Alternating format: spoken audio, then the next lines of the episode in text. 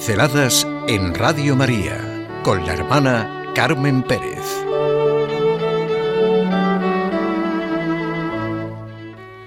La memoria del corazón y la memoria de Dios. ¿La memoria de nuestro corazón es la memoria de Dios? Empiezo directamente con una experiencia de mi amiga Maricruz. Es la fan del ángel de la guarda que comentábamos un día. Hoy ha sido consecuencia de la reflexión sobre la confianza en uno mismo no es tan fiable y donde acababa con una oración que ella me había mandado. Te diré una cosa que me da mucha esperanza cuando empiezo a no fiarme de mí misma, en cómo estoy respondiendo en cada circunstancia de mi vida. Es algo que salió en un encuentro del grupo de matrimonios, Nuestra Memoria de Dios. Estamos leyendo un libro precisamente titulado Ventanas que dan a Dios, y el punto era la memoria de Dios, referido a nuestra memoria, a la memoria que nosotros tenemos de Él. Lo que me quedó fue que en el día a día vamos forjando nuestra fe en Dios y en cosas muy pequeñas y cotidianas, como nos pasa en la vida con los demás. Le experimentamos y sentimos, y así hacemos nuestra memoria de Él. Y cuando vienen los malos momentos, es cuando puede ocurrir que nos sintamos menos capaces de experimentar a Dios a nuestro lado. Es entonces cuando nuestra fe, confianza y esperanza se alimenta y se mantiene de la memoria que con nuestras experiencias anteriores hemos ido forjándonos de Dios. Esta vivencia de Maricruz me ha hecho mucho bien. Ya comentábamos un día sobre lo que escribió Benedicto XVI de la memoria del corazón. La realidad no es atea, sin Dios. Los ateos somos los hombres. Somos los hombres los que somos desconfiados, llenos de prejuicios y pobres medidas. Todo puede ser un umbral para la fe y la esperanza. Todo es sacramento de su presencia, ventanas que dan a Él, como dice el título del libro al que se refiere mi amiga. Pero claro, aquí está la necesidad de la pureza y limpieza de corazón para reconocer la realidad y reconocer a los demás.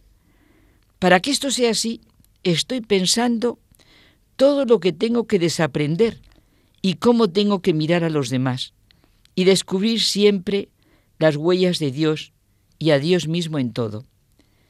¿Cuántas veces es nuestra manera de estar mal, avinagrados, lo que nos impide vivir y asomarnos a las ventanas que dan a Dios? Si los demás nos miraran como nosotros los miramos a ellos, ¿qué horizonte podrían ver? Quizá muchos tenemos que desaprender conductas, medidas, maneras de requerir a los demás, afán más o menos consciente de reclamar atención, de exigir a los demás lo que nosotros no les damos, y limpiarnos de tantos prejuicios que nos impiden ver que todo es mucho más de lo que parece, pero en sentido positivo. En todo se puede ver muchísimo más a Dios. Bienaventurados los limpios de corazón, porque ellos verán a Dios. ¿Y dónde se va a ver a Dios si no es en nuestra vida diaria, en nuestro trabajo, en las relaciones con los demás? Algunos tenemos defectos en la visión, puede ser miopía, hipermetropía, estrabismo, presbicia, etc. Somos nosotros los que no vemos bien, los que deformamos la realidad. Es fundamental desaprender conductas que nos invaden y esclavizan, sea la vanidad, el afán de ser reconocido, de poder, el egoísmo, la envidia, cualquier tipo de resentimiento. Quitar lo que nos impide vivir viendo lo que hay de bueno en los demás lo que impide la comunión. Y no olvidemos nunca que solo se crece desde lo positivo. Tenemos que empezar por el bien que podemos hacer, por lo bueno que hay en los demás. ¿Cómo miro a los demás? Antes de pensar en sus defectos, puedo pensar en una cualidad. El impedimento para ver a través de las ventanas que dan a Dios es no ver lo que Él ama en los demás no hacer el bien. Y eso está en nuestro interior. ¿Por qué insiste tanto el mejor conocedor de la naturaleza humana, Jesús de Nazaret, en su mandamiento nuevo, en los que son bienaventurados, en que cómo queremos que la gente se porte con nosotros, de igual manera nos portemos nosotros con ellos, en que del interior del hombre sale todo?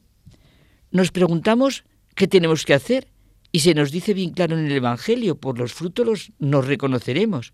No podemos ir disfrazados de ovejas y por dentro lobos rapaces. No se cosechan uvas de las zarzas, ni higos de los cardos. El árbol sano da frutos buenos, pero el árbol dañado da frutos malos. ¿Y yo qué frutos doy corrientemente? Es obvio que los frutos son las consecuencias visibles de nuestro sentir, pensar y actuar. El fruto bueno no tiene nada que ver con el éxito, con la eficacia, con el reconocimiento. Y Jesús, el Señor, también nos dice, yo soy la vid y vosotros los sarmientos. El que permanece en mí y yo en él, ese da fruto abundante, porque sin mí no podéis hacer nada. ¿Y qué es permanecer en él? Pues veamos la realidad de la vida, la amistad.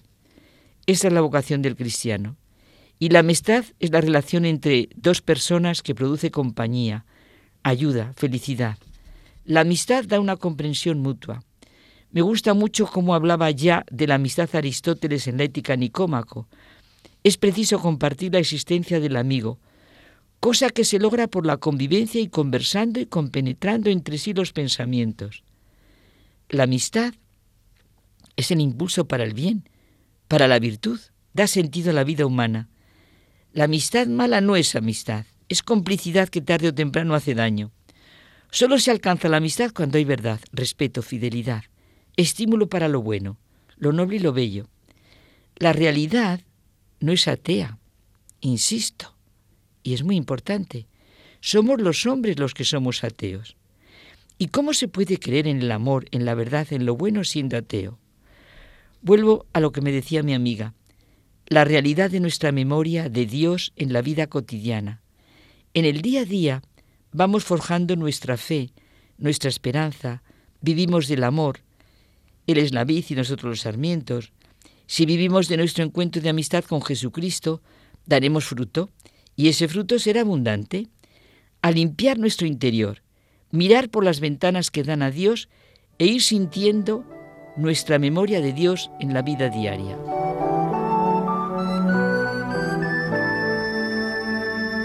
Pinceladas en Radio María con la hermana Carmen Pérez.